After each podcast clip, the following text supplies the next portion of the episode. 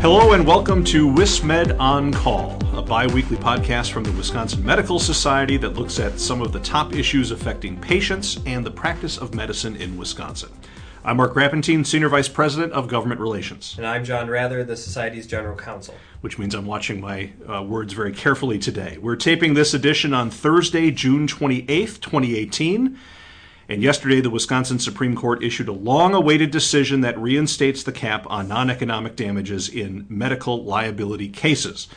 Uh, this particular case we're talking about is Mayo versus the Injured Patients and Families Compensation Fund. It's something the Society has been involved in and following very closely.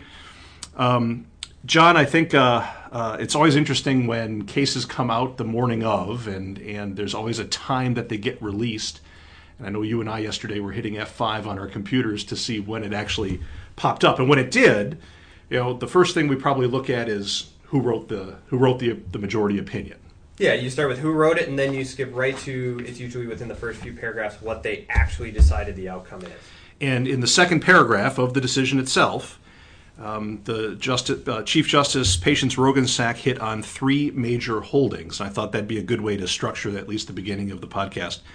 Um, the first thing she wrote was that the on, a, on behalf of a five-two majority, mm-hmm.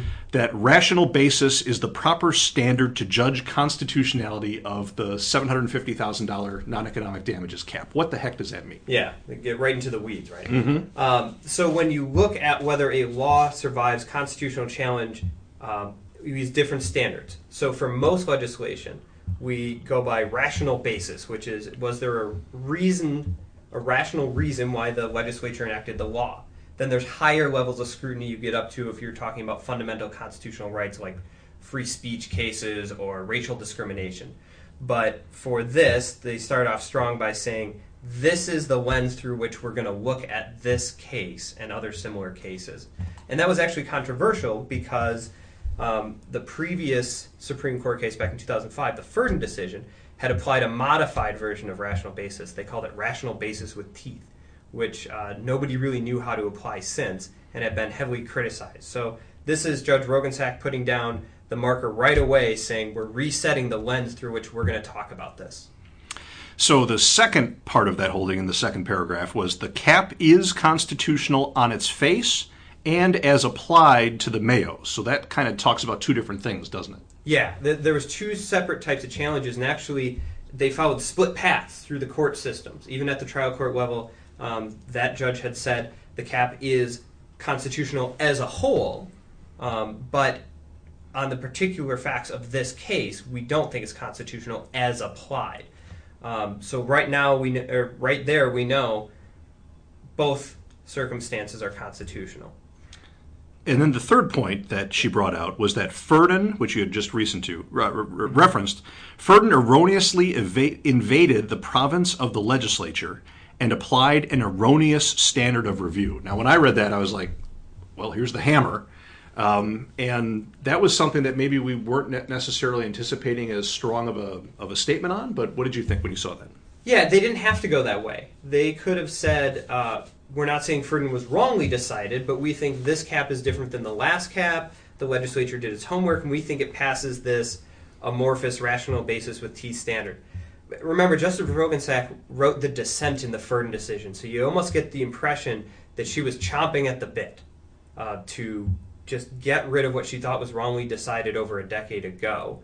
Um, and instead of having to do a little bit more legal gymnastics in analyzing this case under the Ferdon lens, just reset right there, get rid of Ferdon, and let's get back to rational basis review the way it's meant to be.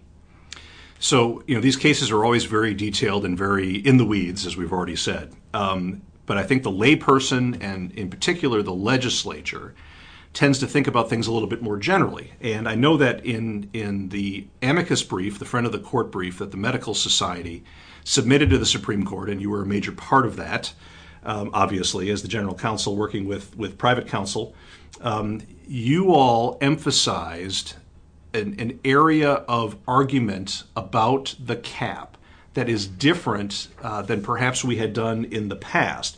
So when you get to page um, page three of the printed opinion, and uh, it typically starts with uh, kind of an outline type structure, and so it's it's you know section one background But then the subsection says the guaranteed payment system. And I would imagine that when you saw that as a heading, you were pretty pleased about that. Yeah, that's gratifying right off the bat. Uh, it wasn't as if we came up with this out of nowhere. This is something Justice Roggensack had glommed onto in her dissent in, in Ferdon, but something that really uh, we felt strongly about.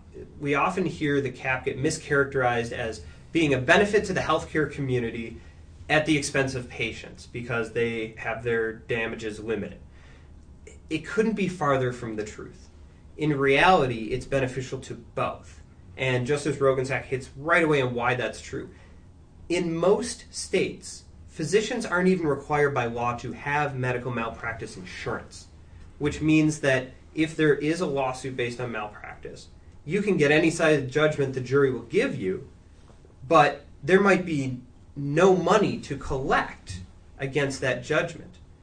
In Wisconsin, there is a guaranteed payment system, as Justice Roggensack lays down, that between Wisconsin requiring you to have a million dollars in minimum insurance and then pay into the fund, which pays all damages allowed by law, after that, you have a guaranteed, unlimitedly deep pocket to draw your judgment from um, whatever's awarded by a jury and allowed by law. So this is the critical distinction that was kind of missed in Ferdon, is how beneficial that is to a patient. And where you see that come out, especially, is in the Court of Appeals, they said, well, the cap is the most problematic to the most severely injured because if your injuries are smaller, $750,000 in pain and suffering might be at the upper end of what you would receive anyway. So the cap may not limit what you get. So it only really comes into play or hurts the most those with the most severe injuries, the most pain and suffering. Um, that misses the point that the cap is what backs up the fund, and the fund is that much more important the more injuries you have because a physician might be able to uh, you know have assets or have some minimum level of insurance to pay five hundred thousand dollars, maybe even a million dollars, but when you get into sixteen point five million dollars in non-economic damages, there's nobody but a, something like the fund that's going to be able to cover those damages. So the more the most severely injured patients are the ones that need this system the most. Uh, and that's flipping the script, and I think that's incredibly important, and the court got it here. Well, and as someone that deals with the legislature and is making the arguments in that body, it certainly resonates with what we talk about as well, in that the cap is a pillar, it's a part of the whole. The whole is very important. And then reminding folks in Wisconsin, you know, who know a lot of times all they know is what's going on in Wisconsin when it comes to this area. Um, reminding them how different we are than other states, uh, how different states are in much different situations when it comes to the ability of an injured patient to be able to access uh, funds just for their own economic damages, and that's that's a big thing. One one thing I I liked about uh, Justice Roggensack's explanation of the background and going through the process was kind of dispelling some of the myths that have been put out there by some sides whenever you talk about medical liability in policymaking. Um, and, and also just some of the basic facts and data, including just the, the amount of payments that have come out of the Injured Patients and Families Compensation Fund since it was first uh, put together in 1975. So they, they kind of had uh, three numbers that they highlighted. From, from the inception in 75 through March of 2005, the fund has paid more than $586 million in claims. Then the court pointed out that by the end of 20 uh, of 2007, that had increased to 666 million, and then 10 years later, through the end of December of 17, it was up to 866 million dollars. Uh, that's paragraph eight, if you're following at home and want to see the citations. That was interesting, as well as the the other myth that gets put away sometimes is um, that it's too hard to bring cases, and therefore these cases aren't being brought forward. I think that just the raw numbers of the amount that's been paid out since '75 it kind of dispels that, but also how the, the case fluctuation year by year is interesting. So in 2013 14, there were 83 potential uh, claims that were pending. In 15 16, it was down to 40, but then the next uh, biennium, 16 17, it was back up to 55. So I think Justice Roggensack took an interesting walk through the realities of what you in the legal shops deal with all the time in this area, and how important was that to to include in the opinion? Do you think? I think it was a direct response to those that claim that we know where the trends are going. That, for example, the fund has a lot of money, and we see that claims numbers are down nationally or even within the state, and therefore we can predict the future. We know that you know there's always going to be enough money, and that claims are always going to go down. And what she's pointing out is that's not true. I mean, think what the fund is charged with doing. They're trying to predict the number of lawsuits of an unknown type and severity that it could be that is legally responsible for providing an unlimited amount of excess insurance coverage for. That's a heavy task. And so it's paid out a lot of money. It's hard to predict how many of these cases are going to come and how big they are. But also, it ties in, and it's later in the decision.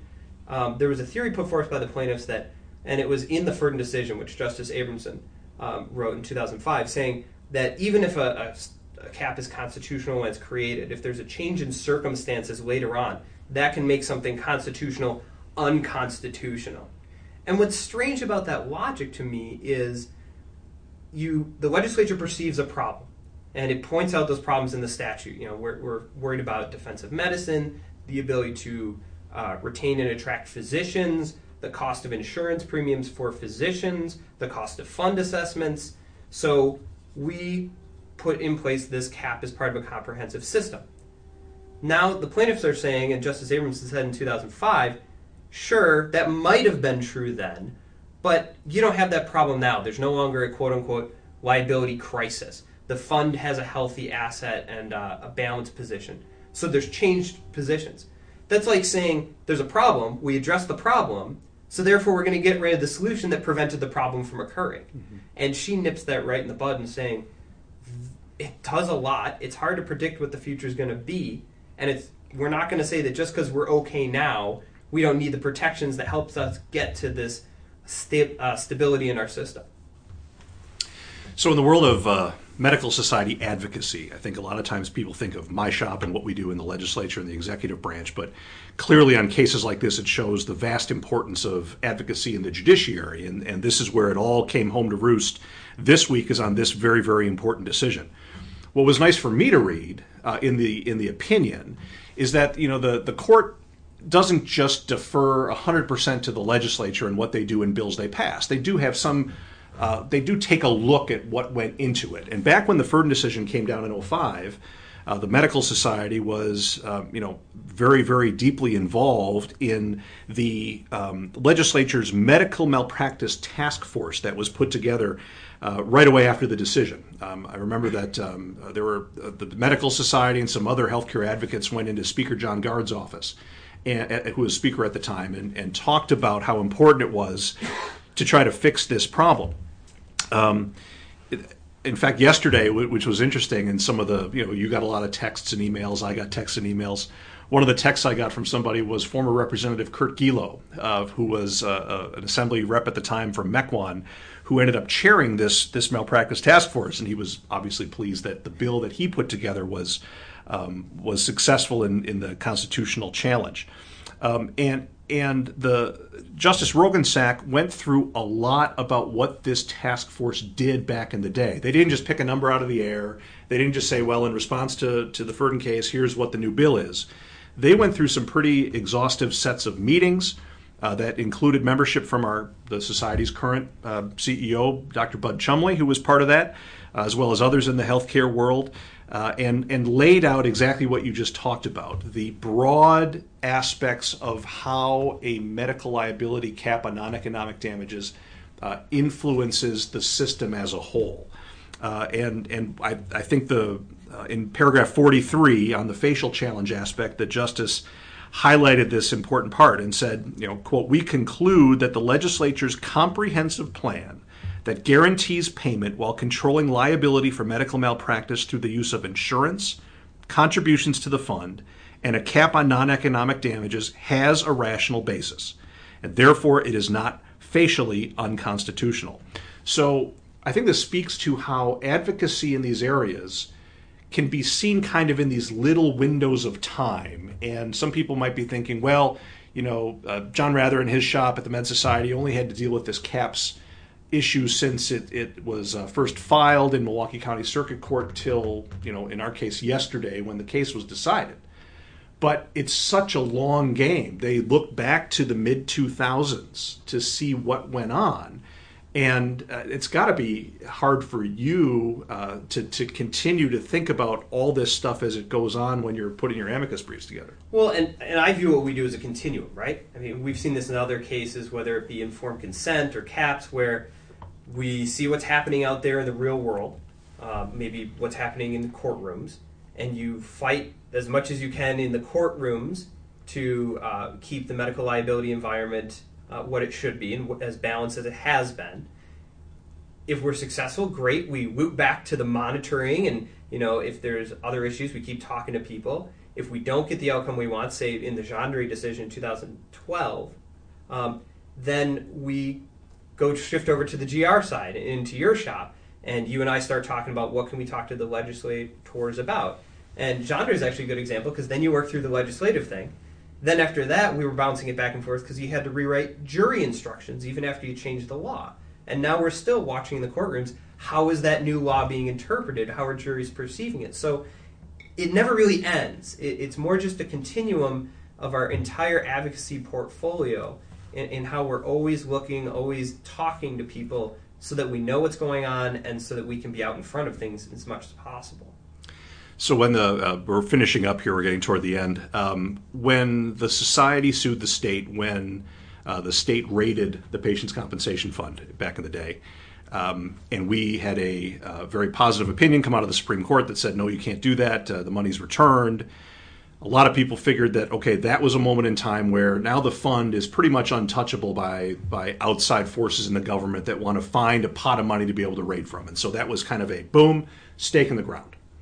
Do you think that this case and this decision can serve as a similar stake in the ground, and how much or how much maybe not so much? I think it's about as good as you can get. This is the the ideal outcome in terms of stabilizing the law. Um, obviously, when you had the fund rate decision at the Supreme Court, when they flat out said hands off, that's the gold standard. Here, Justice Roggensack, and even in the concurrences, uh, concurrence that was filed, go out of their way to point out that no matter where the law goes in the future on analyzing constitutional challenges, this is at the extreme of where we should be deferring to the legislature because courts are just not well equipped to do these balances of, um, you know, some people are capped in certain situations, but it's for the good of the whole. It's good of every patient in the state having access to this fund. That's a uniquely legislative thing. And this is at the extreme of where we should be um, making sure the legislature did their homework, and then the court should keep their hands off. So nothing is ever, uh, you know, completely bulletproof. But in terms of the stability of our cap, I would say this is at its strongest point it's been since there's been a cap in Wisconsin. That's going back to the 70s. I don't think we've ever seen uh, this strong of a position from the court, this unambiguous of a position, putting the issue in their minds to rest. So, you know, we can never say for certain, but I think this is as good as we can hope for. So then, what it transfers back to my shop then, because the legislature can clearly make changes, um, and the court has laid out a pretty strict um, um, set of deference to the legislature. So there could be attempts to raise the cap level, there could be attempts to remove the cap. Um, so we'll be thinking about that going down the road. One of the good things is that back when this cap was uh, put put back into the statutes, it passed in a very bipartisan nature uh, in both houses. It was 75 out of at that point 98 votes in the assembly voted for the cap, and then 25 out of 33 state senators voted for the cap. This is a bipartisan issue. Um, we're very blessed in Wisconsin that we we tend to not have to fight the the caps and medical stability in a partisan way. It's much more of a um, it's just it's just different, and so we're, we're we're very happy that we can reach out to both sides of the aisle and just talk about the facts and data, and that has sway. So I guess the burden's on on, on me now, and and um, to to figure out how to do this kind of protection. So uh, where so where else from here do you think? What what else uh, do we have to think about when it comes to this area of the law um, in the next say like five or, or so years? What I think we've seen a signal too from this court that they get that our medical liability system is a comprehensive one. And so they understand that you shouldn't start carving out little bits and parts of it. You shouldn't just pull the cap out. You shouldn't start messing with fund assessments or who's eligible for the fund or you know insurance rates, things like that. So what will be interesting to see is there's always people looking to challenge different aspects of that. Um, plaintiffs' attorneys are very creative, very talented people. But I think this sets a higher bar for them to pass in order to make those challenges because they don't have to just prove that this particular aspect of this comprehensive system is, in their mind, uh, illegal or unconstitutional. They have to prove the system as a whole is a bad thing, either legally or at least on a policy level. And that's a much harder thing to do than to just try to carve out a small niche. So we go back to always talking to defense attorneys, knowing what's going on. I mean, we knew this case existed before the jury had even reached a verdict. Um, just you know, one of uh, the defense attorneys in the case gave us a heads up. So we're always looking for what is the next possible issue, but um, this is a system that works for all involved. So there's not the immediacy to go out and find the next challenge, and I I'm hoping we're going to see some stability for quite some time. All right. Well, that's something we can all hope for for sure. So nice job on the case, and, and uh, congratulations for your work on that. I know that there's a, a, lot of physicians out there that I heard from that are very grateful for what the society did, and you were instrumental in that. So, so good job there. Um, that'll wrap up this edition of WisMed on Call. If you liked what you heard, and you know what the heck, if you didn't like what you heard, uh, visit our website www.wisconsinmedicalsociety.org and look for future episodes wherever you get your podcasts. And if you have suggestions or feedback, you can send an email to communications at wismed.org. We'll be back in two weeks. Thanks for listening to WisMed On Call.